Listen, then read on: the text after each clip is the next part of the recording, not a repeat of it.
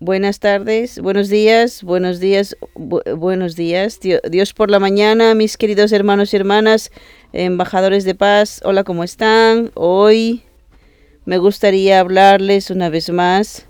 Aprenda coreano de la antología de nuestra Madre Verdadera, el tomo 1. Vamos a invitar a Kevin Hani para leer la palabra de nuestra Madre. Aprende coreano. El idioma coreano es el que más mueve el corazón de Dios. Es a través de los padres verdaderos que el corazón de Dios se abrió. Hay muchos idiomas en el mundo, pero no fueron hechos por Dios. Fueron hechos por seres humanos después de la caída.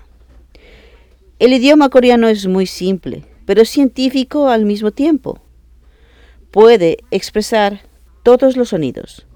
Dios permitió el nacimiento del idioma coreano porque amaba a la humanidad. El idioma coreano es muy fácil si conoces los conceptos básicos. El idioma coreano puede establecer la relación de padre-hijo. E es un lenguaje vertical. Es el lenguaje que puede abrir el corazón de Dios. Es el lenguaje que Dios escucha primero y el que Dios habla. ¿Cómo conoces esta realidad? Debes aprender coreano. Cuando hacemos hondoke, no es solo para nosotros, sino para Dios y todos los antepasados en el mundo espiritual también están escuchando. Entonces, ¿qué idioma del país deberíamos usar para que todos puedan unirse? Tenemos que usar el idioma coreano. Cuando hice la gira mundial, traté de ser considerada e hice hondoke en inglés y sus idiomas nativos. Pero el principio es que debe hacerse en coreano.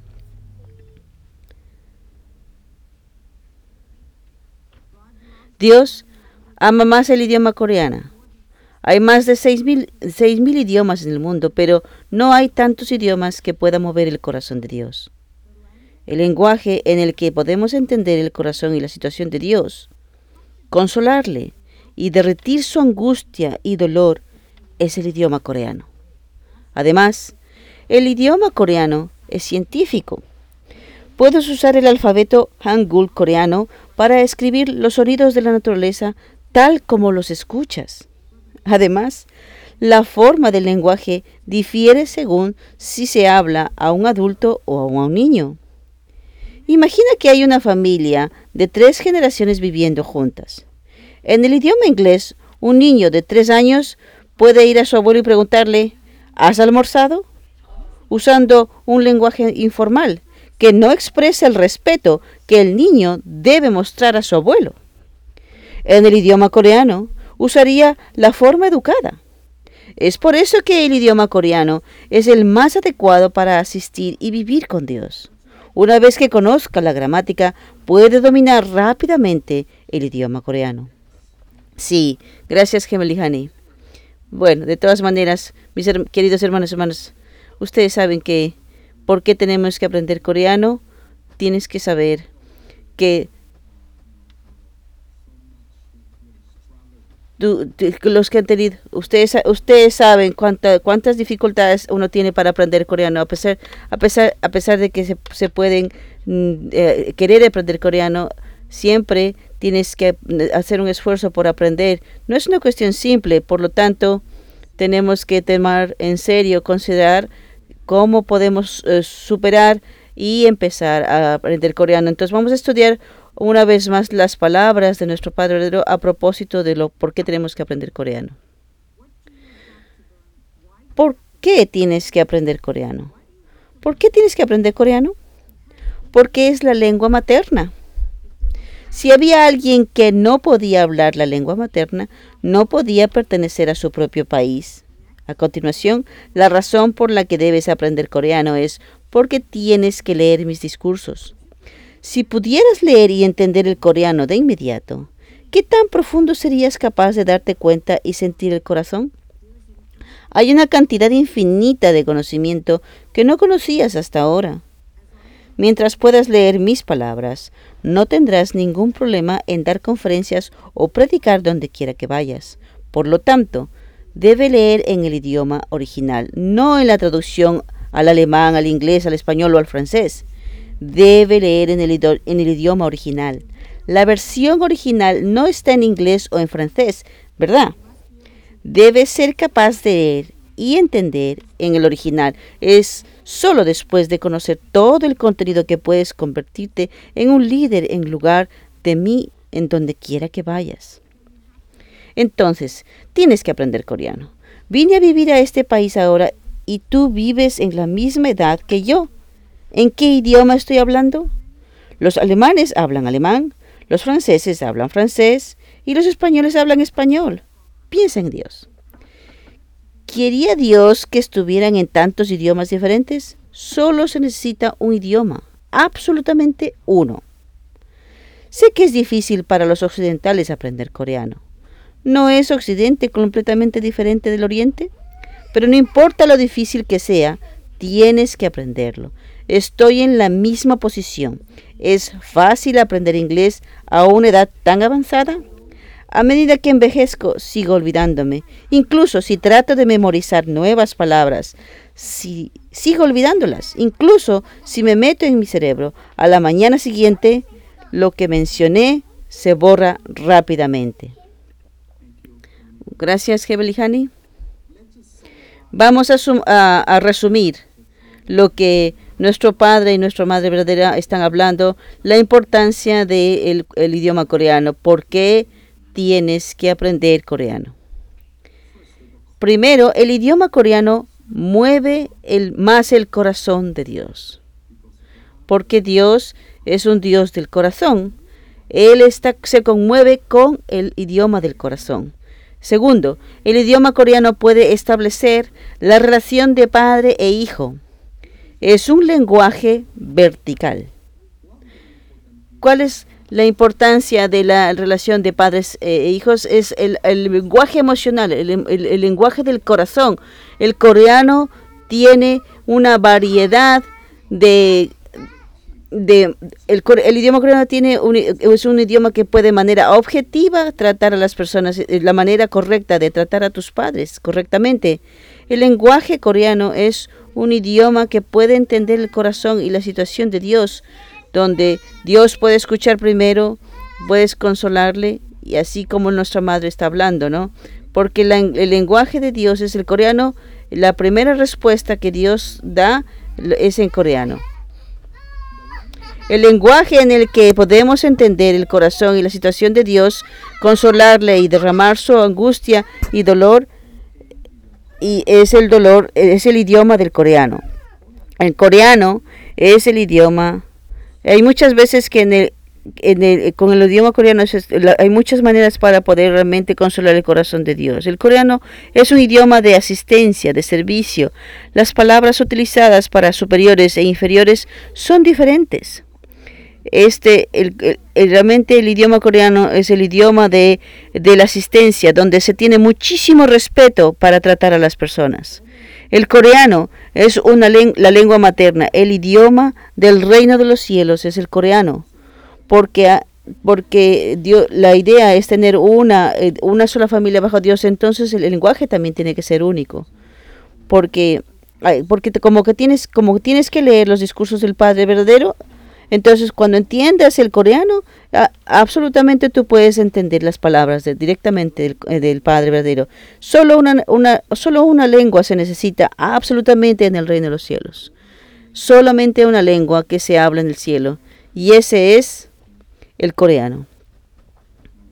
Mis hermanos y hermanas, yo sé que usted sabe que tienen que aprender coreano, ¿verdad? Pero usted sabe que mientras mayores nos hacemos, más adultos nos hacemos, es más difícil, tenemos muchos desafíos, no, no solamente la primera, la segunda, la tercera generación. Tenemos que aprender coreano. Y el Padre ha dicho, cuando tú vayas al mundo espiritual y, tú puedas entender por qué, por qué no aprendiste coreano, tú vas, él quiere comunirse con nosotros de, de corazón como Padre e Hijo pero hay una lengua, hay una esta barrera del lenguaje en, el, en el, entre el padre e hijo, entonces ¿cómo te puedes conectar de corazón entre Dios y tú mismo, entre los padres verdaderos y tú mismo? Por eso es que tenemos que aprender el, corea, el idioma coreano. Cuando yo era joven, yo realmente decidí, decidí aprender inglés. y también el idioma japonés. Y a pesar de que no me, no me gustaba el japonés, no quería estudiar la, lengua, el lenguaje de inglés tampoco, pero como me hice miembro de la iglesia, yo entendí por qué, por qué Dios me eligió, porque yo tenía que ser misionero y me pidió que ayude la providencia de Dios y, y salvar a la humanidad. Por eso es que yo, yo estoy enfatizando y el padre enfatiza aprender el, el idioma coreano. Así como si yo enfatizo algo, entonces yo tengo, yo digo, tienes que aprender coreano, tienes que aprender. Entonces, claro, yo no tengo que aprender otro idioma, no. Entonces yo me he dado cuenta, ¿cuál es la mejor manera de aprender el, el idioma coreano? ¿Cómo? ¿Cómo entonces, cómo yo puedo aprender inglés a pesar de que mi inglés, mi inglés todavía está quebrado? ¿Cómo puedo aprender inglés más rápidamente, más que ningún otro? ¿Usted quiere saber mi secreto? Una cosa. Cuando tú verdaderamente, verdaderamente, verdaderamente amas a la gente que entiende y habla el inglés, ahí tú puedes aprender inglés. Si tú verdaderamente, verdaderamente amas a, los japoneses y el idioma japonés, entonces tú vas a aprender japonés. Si tú verdaderamente amas y respetas a los padres verdaderos, con certeza tú vas a aprender coreano. Si tú amas a los coreanos, con certeza vas a aprender coreano. No, es una cuestión de tiempo, las dificultades, todas son excusas. La mejor manera es el amor, nuestra actitud de amor. Si tú, si realmente verdaderamente amamos a alguien, queremos parecernos, queremos tener los mismos hábitos, tenemos que tener las mismas tradiciones, queremos hablar igual. Lo, por eso es que, por eso es que nuestra madre verdadera nos enfatiza una vez y otra vez aprendamos coreano. Viviendo el principio divino, desde ayer estábamos hablando de la vida de origen, división y unión. Vamos a estudiar primero el contenido del principio divino. El proceso de la creación de Dios comienza cuando las características duales dentro de Dios forman una base común a través de la inspiración de su primera energía universal. A medida que se involucra en la acción de dar y recibir, genera una fuerza que engendra la multiplicación. Esta fuerza proyecta las características duales en compañeros objetos sustanciales discretos, cada uno relacionado con Dios como su sujeto.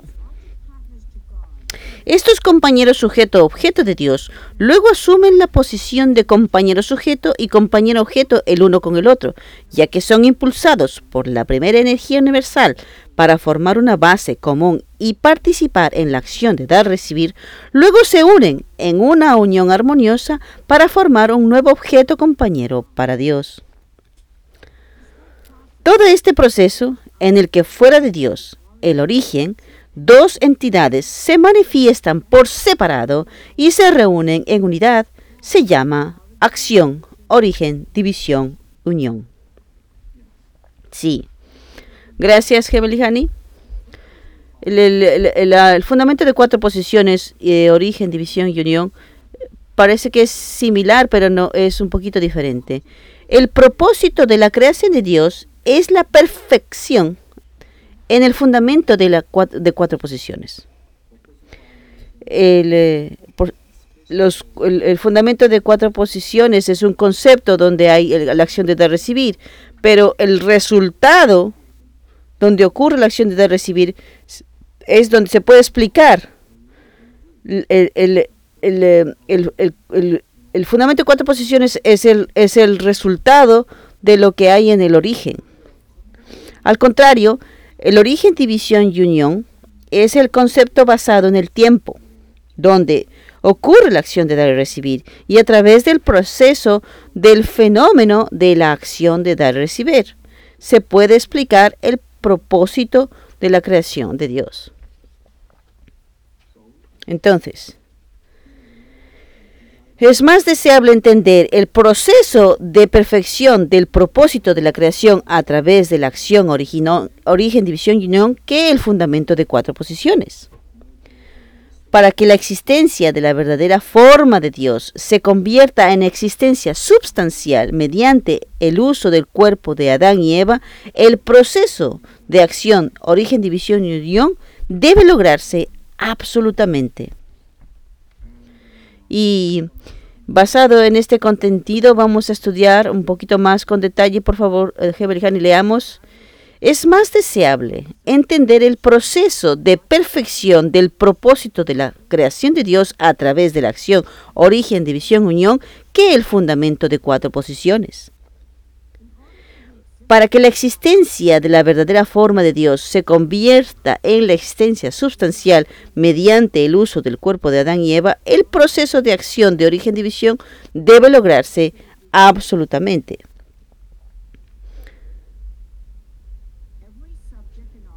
Cada sujeto y objeto deben convertirse en una entidad independiente centrada en el origen. Cada sujeto y objeto debe convertirse en una entidad independiente centrada en el origen. John. El sujeto y el objeto no están centrados en el origen, no tienen valor de existencia. Dios creó a los primeros antepasados de la humanidad, Adán y Eva, porque quería que se convirtieran en los objetos sustanciales de sus características duales. Por lo tanto, el primer propósito de Adán y Eva en la etapa de crecimiento era que se mantuvieran como objetos sustanciales impecables de Dios. Si Adán y Eva se hubiesen convertido en sujetos y objetos completos centrados en Dios, el origen, hubieran recibido la bendición y realizado una acción de dar-recibir de amor, habrían dado a luz a hijos, otros de los objetos de Dios, si hubieran establecido esta familia, si hubieran establecido el clan, la raza, el país, el mundo y el reino de los cielos en la tierra que se habría establecido. El origen es seguido por la división y unión, porque desea una cosa mayor. Dios creó todo, expandiéndose desde uno. Por lo tanto, las personas que trabajan para Dios, el Creador, deben tratar de hacerse más grandes, deben tratar de desarrollarse. Para hacerlo, el sujeto y el objeto deben estar centrados en el origen, dividirse y unirse nuevamente para crear resultados que puedan dar alegría a Dios. La razón por la que los seres humanos se dividieron en hombre y mujer fue para encontrar el amor de Dios, reproducirse y establecer generaciones sucesivas eternas. No fue por dinero, conocimiento o poder. Si Adán y Eva se hubiesen convertido en uno, se habrían convertido en una familia modelo durante decenas de miles de generaciones. Cualquier ser humano nacido como hijos de sus padres crece y se convierte en pareja, da a luz a hijos y se, y se convierten en padres. Esta es la lógica de las tres etapas del origen, división y unión. Entonces, basado en este contenido, vamos a estudiar directamente de las palabras de nuestro Padre. La razón por la que se divide del origen en origen, división y unión. ¿Por qué el origen de origen, división y unión comenzó de Dios? Era para unir. Unirnos centrados en qué? ¿Dinero? ¿Conocimiento? ¿Poder? No. Entonces, ¿qué? Amor verdadero. El propósito del origen iniciado por Dios es para el amor verdadero. Entonces, la pregunta es, ¿por qué Dios dividió el origen? Partiendo de la división del origen, ¿se dividió porque el hombre y la mujer lo deseaban? ¿O se dividió porque Dios lo deseaba? ¿Quién lo deseaba? Dios lo hizo. La motivación de la división también vino de Dios. Dios dividió para hacer qué? Se dividió por amor. En origen, división y unión, hay tres etapas de formación, crecimiento y perfección para que la división tenga lugar. Después de pasar por tres etapas, pueden madurar el hombre y la mujer. Uno no puede madurar de un solo golpe. Al observar la era de, la era de Adán, es lo mismo que Adán subiendo a través de tres etapas de formación, crecimiento y perfección. La mente y el cuerpo del hombre se vuelven uno a través de más o menos. La mente y el cuerpo de la mujer también se convierte en, una, en una a través de la, carga positiva y la carga negativa. No puede existir el concepto de conflicto. El hombre y la mujer no se vuelven uno por el conflicto. Entonces, ¿a través de qué se convierten en uno? Es a través del poder del amor. ¿Esto es correcto? ¿Cómo se encuentra el poder del amor? El hombre es convexo y la mujer es cóncava. El hombre se hace convexo y la mujer cóncava, por lo que se encuentran a través del amor. Sí. El propósito de la de origen, división, unión es dar fruto del amor verdadero a través del proceso de crecimiento. Incluso los seres humanos intentan alcanzar la perfección individual deben pasar por la acción de origen, división unión para poder alcanzar a tus hermanos y tus hermanas, a las verdaderas parejas y los verdaderos hermanos, padres, deben pasar por el proceso de crecimiento, es decir, origen, división y unión.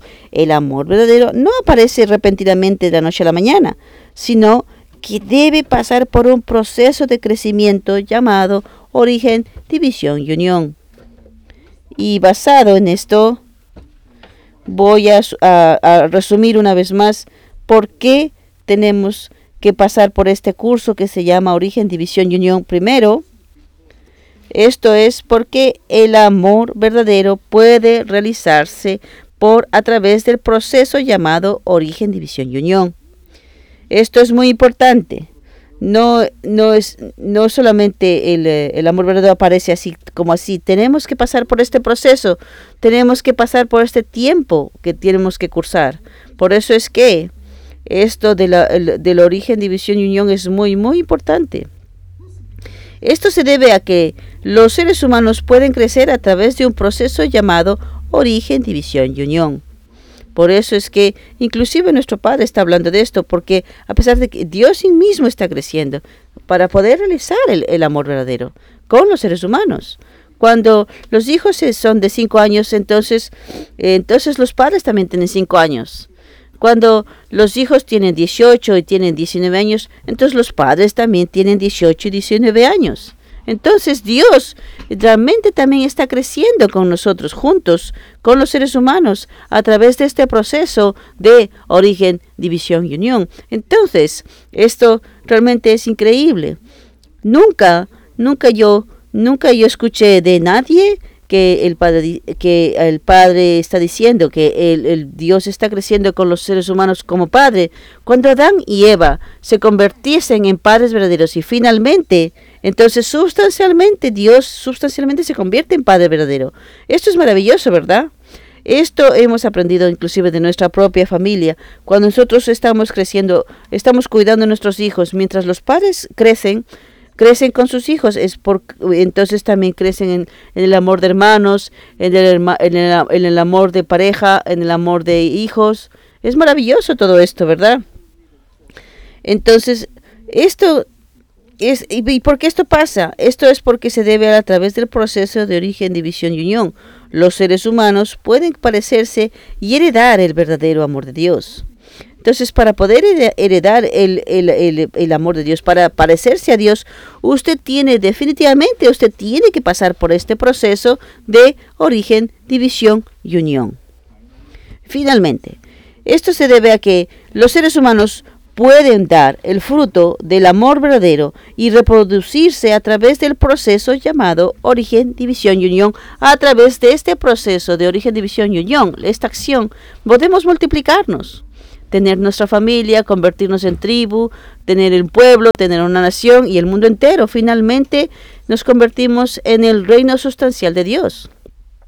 Porque por eso es que el, fundamento de cuatro posiciones, el fundamento de cuatro posiciones y la el origen, división y unión son diferentes, porque el origen, división y unión es el, es el, es el proceso, el proceso de crecimiento el, el, fundamento de el, fundamento de cuatro posiciones ya es el resultado del el resultado de la origen, división y unión. Hoy día para el Ministerio Juvenil, eh, eh, fe apropiada. ¿Cómo podemos tener esta fe? ¿Qué es una fe apropiada? Vamos a estudiar a propósito de esto. Hebel y Hani, por favor. Para que, para que tengamos una fe adecuada, debemos tener un concepto claro del bien y del mal. Entonces, ¿qué es el mal? El mal siempre es egocéntrico. Por otro lado, la bondad siempre pone a la otra persona y al conjunto en primer lugar. Una persona que está llena de preocupaciones y, preocupaciones centradas en sí mismo es una persona malvada. Una persona que está llena de preocupaciones centradas en, en sí misma con un corazón para vivir por los demás. Por esta razón, son fácilmente victimizados por otros y siempre propensos a, resentirse con los demás. Dado que piensan en el lado egocéntrico, fácilmente lastiman a los demás y cometen actos malvados. Sin embargo, una persona que siempre piensa primero en la otra persona y en su entorno tiene un corazón de preocupación por Dios, tratará de sacrificarse y rendirse a los demás primero, debido a que saben que el dolor que infligen a los demás volverá varias veces mayor, aquellos que siempre hacen mucho esfuerzo para vivir de acuerdo con su mente original son buenas personas. La pregunta es, ¿Cómo vamos más allá de nuestras propias preocupaciones y devolvemos el gozo a Dios? ¿Devolver la alegría a Dios inagotable? Debe devolverle la alegría dentro de tu vida. Primero, debemos vivir con una clara creencia de que traer alegría al compañero sujeto, nuestro Abel, al que servimos en nuestras vidas es traer alegría a Dios. Entonces, en otras palabras, debemos vivir con la creencia de que traer gozo a las personas que Dios ha establecido es lo que trae alegría a Dios. La visión de la fe del Chen es tener la creencia de que el hombre, el ser humano, es el representante de Dios y tratar a las personas como a Dios. Sin pensar en Dios, el ser humano no, no por separado, no debemos llamar a Dios solo el Dios intangible en el cielo o el Dios santo del que se habla en la Biblia. Ese no es el punto de vista de Dios que Él desea. El punto de vista de la fe que busca solo a Dios intangible es un punto de vista de Dios que está demasiado distante de nuestras vidas. Esto es muy importante lo que se explica aquí. Cuando nosotros estudiamos al, al Dios celestial a través de la Biblia o de las fes podemos pensar que, oh, que Dios es absolutamente Dios, es, un, es tan poderoso, es, es realmente trascendente, es un Dios, eh, no, puede, no puedo relacionarme con Él, no, con, este, con tanto poder. Yo soy tan pequeño, soy tan... ¿Cómo puedo relacionarme con Dios? Solamente respeto, solamente quiero obedecer y sigo las órdenes de Dios. Hemos aprendido a través de la Biblia que no podemos en tener esta relación íntima con Dios, tener esta relación inseparable con Dios. Y, eh, entonces, eh, Dios es grande porque Él es Dios, básicamente porque Dios es mi Padre, yo soy hijo de Dios. Él trae, trae al Dios aquí para nosotros y explica que es Dios, que el Dios habla en mi corazón junto. Este es la revelación y la explicación de Jesús increíble para nosotros. No es solamente un Dios que es un, Dios que está más allá del, del, espacio, del tiempo, que no, alguien que no puede alcanzar. Todo lo contrario, Jesús nos explica la relación del Padre e Hijo y me dice que yo soy hijo, yo soy hija de Dios. Y, y este es un punto muy importante a propósito de eso, la relación de padres-hijos. Por eso es que el Padre dice que el reino de los cielos es la, relación que se, que, que se construye eh, con Dios, no solamente con un Dios trascendente, sino con una relación muy, muy personal conmigo en cada segundo, en cada día, en cada hora. Está relacionado conmigo en mi vida diaria. Sin este pensamiento, sin estas ideas, ¿Cómo podemos construir la relación de padre-hijo? La, fe de la unificación eh, tiene este descubrimiento grandísimo. ¿Cómo podemos vivir con Dios siempre. Continuemos. La vida de fe que Dios desea es que conozcamos a los seres humanos en nuestras vidas tan preciosos como Dios y les traigamos alegría. Esta es la vida por el bien de Dios. Este tipo de fe es la fe de aquellos que conocen a Dios. En otras palabras, en principio, debemos practicar la fe que puede pasar por Abel. Cuando voy ante Dios, tengo que pasar por Abel. Es pensar en Abel como Dios, por lo tanto, siempre debemos vivir buscando y sirviendo a nuestra figura Abel incondicional. La vida de vivir siempre para nuestro compañero sujeto es la vida de fe. Sí, esto realmente es una guía increíble. No solamente creer en Dios, respetar a Dios o seguir a Dios, sino todos podemos tener esta, este, este tipo de, fe vertical, pero lo importante es ¿Cómo yo puedo sentir a Dios sustancialmente en mi vida diaria? Por lo tanto, cuando nosotros vemos a nuestro Abel de manera eh, respetable y tenemos que relacionarnos con esta persona que es el representante de Dios. Dios no es una cuestión conceptual, no es un solamente un ideal, sino que a través de mi vida diaria yo trato a mi Abel como Dios mismo, como el representante de Dios, y trato a mi padre y a mi madre como a Dios mismo. Cuán sustancial y cuánta profundidad y cuánto detalle en esto. Esto es muy importante, esta guía que nuestro Padre verdadero nos ha dado. Continuemos. Es importante orar y adorar mientras asistes en la iglesia, pero Debes llevar una vida en la que tu vida real se convierta en adoración y la vida misma se convierta en oración. La oración no es solo bajar y buscar. El corazón de preocupación por el sujeto compañero es también una oración. Y el corazón para conocer los deseos y preocupaciones del sujeto compañero es también es oración. Entonces se conocerán las circunstancias del sujeto. La fe apropiada debe dar fruto en las relaciones con las personas. La fe apasionada aparta a las relaciones humanas, se convierte en, justicia propia y puede dar los frutos mal. La fe que deja relaciones humanas como esta se convierte en un problema. Un espíritu que ha perdido esta relación centrada se vuelve solitario, triste, frustrado y miserable.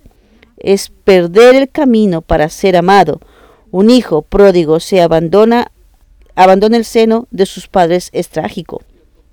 Aquí se está hablando de que es muy importante de, eh, adorar y, y, estar y asistir a la iglesia, pero usted tiene que vivir una vida que se convierta en adoración y una vida misma que se convierta en oración. Entonces, cuando nosotros vamos al servicio dominical, ok, el servicio dominical es muy sagrado y me, y me visto muy bien y voy con mi corbata, voy a la iglesia, voy con la los, mi, mi iglesia, voy, veo a los hermanos hermanos y realmente esto es muy sagrado y escuchamos la palabra de Dios. Pero cuando tú vuelves a casa, ¿y cuál es, cómo es tu vida? El Padre dice, cuando tú vuelves a casa desde el servicio dominical, tú, tu vida real, tu vida diaria es mucho más seria que el servicio dominical. Tu vida debe ser una vida de adoración, más serio, más sagrado, más, concentrado, más enfocado, más, más una relación más de recibir con Dios mismo. Entonces, entonces el servicio dominical tiene sentido cuando vas al servicio dominical y entonces estás, eh, o sea, ok, vas y como que parece que eres una buena persona es porque sigues la tradición de Dios, pero vas a tu casa, vas a tu lugar de trabajo y vives tu vida y con los mismos hábitos, con las mismas naturalezas caídas, con la misma rutina, entonces no tiene sentido ninguno. ¿Cuál es el propósito de, de ir al servicio dominical? Es para que tu vida diaria sea sagrada Usted tiene que invitar a Dios y vivir con Él. Esto es mucho más importante. Este es, lo que nuestro Padre nos está hablando. Sigamos. La parábola del Hijo pródigo en la Biblia significa una persona que ha perdido el tema de su corazón. Es una metáfora de una persona que piensa que de acuerdo con su propia voluntad toma decisiones de acuerdo a su propia voluntad y vive como le place. No se le llama hijo pródigo porque se fue de casa. Un hijo pródigo es persistente y autoafirmativo y no se preocupa por los demás y hace lo que le da la gana. Un hijo pródigo hace que su compañero de sujeto se preocupe. También debemos vivir una vida eh, de, relación padre-hijo con Dios. Esto significa la relación con mi compañero sujeto dentro de mi esfera en mi vida. Para hacer esto, tienes que hacer cosas que hagan felices a tus padres. Más que nada, lo que traiga alegría a tus padres es lo que tus hermanos se reconcilien. El Padre verdadero también ha dicho, el resentimiento de Dios es que el incidente de Caín mató a Abel y, y este incidente golpeó a Dios y se convirtió en un incidente que lo hizo lamentarse sin cesar. Debido a que el hermano mayor golpeó y mató a su hermano menor, el corazón del padre estaba magollado totalmente. En lugar de que sus hijos sean terriblemente filiales para ellos mientras tienen problemas como sus hermanos, el corazón de los padres desea que los hermanos vivan el uno para el otro como padres. Si los hermanos y hermanas se tratan unos a otros como los sus padres, ¿cuánta felicidad en sus corazones habrá?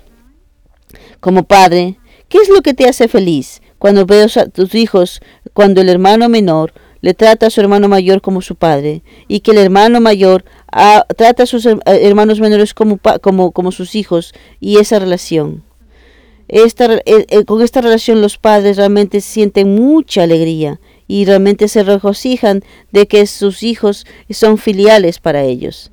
Esto es muy importante, este punto. Yo como padre, ¿qué es, es lo que más alegría me da? Cuando yo veo a mis hijos que entre ellos se tratan con mucho respeto, tal y como padres e hijos igual, porque se cuidan. Cuando yo estaba cuidando a mis hijos y los veía discutir y que se peleaban, la verdad es que no, no, no era muy agradable. Ya, por supuesto que a veces tienen dificultades, yo los miraba y les decía, les decía, ok, no me, okay, no me respetan a mí, pero, pero mi deseo profundo es que ellos puedan tener una relación muy buena como hermanos y hermanas. Y eso realmente es algo que da mucha alegría. Eso realmente es la piedad filial. Yo creo que para Dios es lo mismo.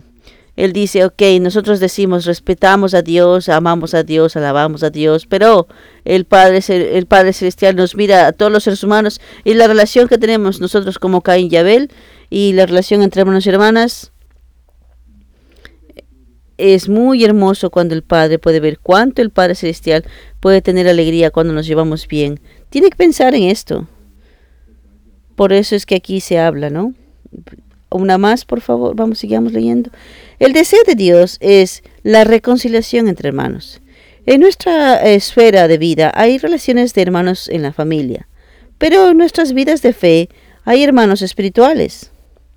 De esta manera debemos construir buenas relaciones entre hermanos de manera interna y de manera externa. La palabra huérfano significa que una persona que hace lo que quiere a pesar de que tiene sus propios padres y familia. Si vives de manera egocéntrica y actúas de manera egocéntrica, eres un hijo pródigo y huérfano. Entre los jóvenes de estos días, aquellos que quieren lo que les gusta, no les gusta escuchar a los demás y tratan y de hacer lo suyo, los son hijos pródigos y son huérfanos. Por eso, mis hermanos y hermanas, ¿qué es una fe apropiada entonces? ¿Cuál es una es la fe apropiada? Dios no debe ser pensado solo como un ser trascendente. Si solo considero a Dios como un ser trascendente, no puedo tener una relación sincera con Dios como Padre e Hijo. Muchos creyentes piensan en Dios como un ser trascendente que trasciende el tiempo y el espacio y como es un ser al que los seres humanos no se atreven a acercarse de cerca. Dios quiere vivir conmigo 24 horas al día. Si pensamos en Dios como un Dios trascendente que trasciende el tiempo y el espacio. Es una fe idealista. solamente conceptual. Dios quiere alegrarse conmigo cuando estoy feliz y llorar conmigo cuando yo estoy triste. Necesita saber que Dios realmente quiere establecer esta relación inseparable de padre e hijo conmigo. Para hacer esto, tengo que servir y amar a la gente y todas las cosas que me rodean como a Dios mismo. Debo vivir una vida de fe que viva con Dios, con quien me encuentro en mi vida diaria. Por eso es que cuando yo leo la Biblia, cuando yo veo a todas las figuras centrales que y su relación con Dios, yo siento realmente que Dios dice, ay, lo veo con tanto miedo porque no pueden alcanzar, oh, voy a cometer pecado porque Dios me va a castigar, Dios me va a juzgar, y siempre así como la gente como asustada. Pero vine yo a entender que a través de Jesús, Él llamó a Dios Padre. Este realmente es esta realmente es increíble porque por primera vez Jesús expresa quién es Dios. Dios es nuestro Padre, nosotros somos hijos de Dios. Dios no puede Dios no puede sobrevivir con sin sus hijos y sus hijos no pueden eh, sobrevivir sin su padre. Esta es como la relación de mente y cuerpo la, relación de las, de las características, características, características que son inseparables. Cuando nosotros, es, la verdad es que Dios quiere vivir con nosotros de manera inseparable, cada minuto. Por lo tanto, si nosotros, si nosotros, nosotros, si nosotros nos desligamos de esta relación, ¿no? con Dios y Dios, con Dios con nosotros. Yo realmente me admiro de la guía de nuestro Padre verdadero, porque Dios, eh, tenemos que atender a Dios, tenemos que servir a Dios en nuestra vida diaria y entonces podemos realmente vivir con Dios.